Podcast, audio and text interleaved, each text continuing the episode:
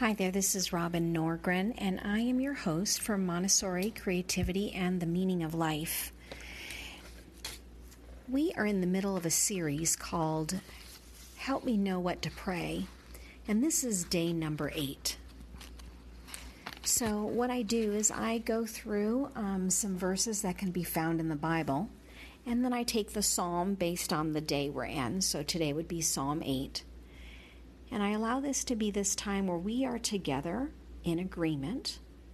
And you can allow the words to be a prayer over yourself or whatever situation you find yourself in. You can listen to this while you're doing your walk or sitting in a special place in your home or um, just something that you might need to do just to center yourself either when you're driving or even throughout the day to come back to it and to just have um, a place of mindfulness.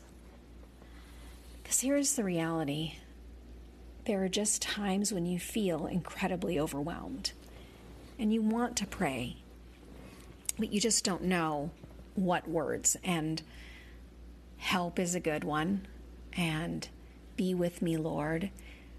But there's more, right? There's more, and you feel it inside your spirit. And what's good about the Psalms, particularly from the Bible, is that so much of it is just a conversation ordinary people would have about the ups and downs in life. So, let's go ahead and begin.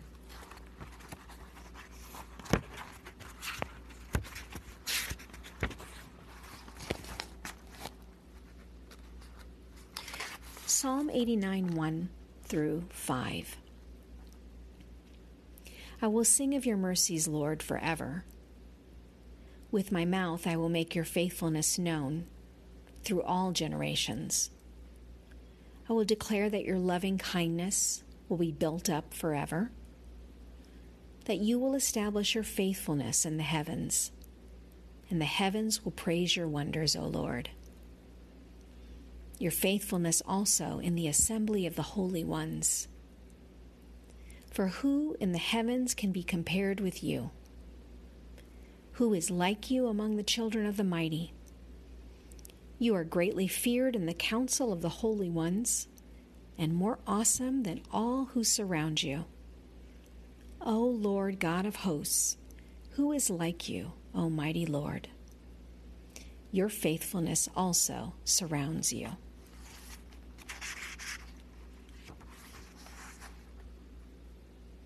Psalm 71 5. You, the Lord alone, have declared what is to come from the distant past. There is no God apart from you, a righteous God and a Savior. There is none besides you. You are God, and there is no other. You are my hope, O Lord God. You are my trust from my youth. As for me, I will always have hope. I will praise you more and more.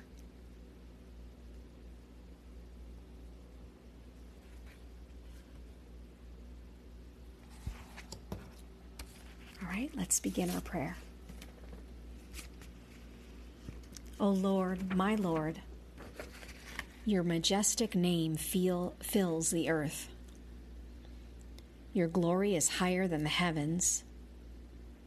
You have taught children and infants to tell of your strength, silencing your enemies and all who oppose you.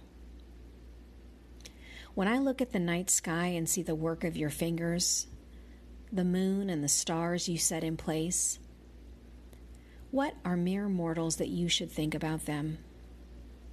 Human beings that you should care for them. Yet you made me a little lower than you, God, and crowned me with glory and honor. You gave me charge of everything you made, putting all things under my authority the flocks and the herds and all the wild animals, the birds in the sky, the fish in the sea, and everything that swims the ocean currents. O Lord, my Lord, your majestic name fills the earth. O Lord, you alone are my hope, I've trusted you, O Lord, from childhood.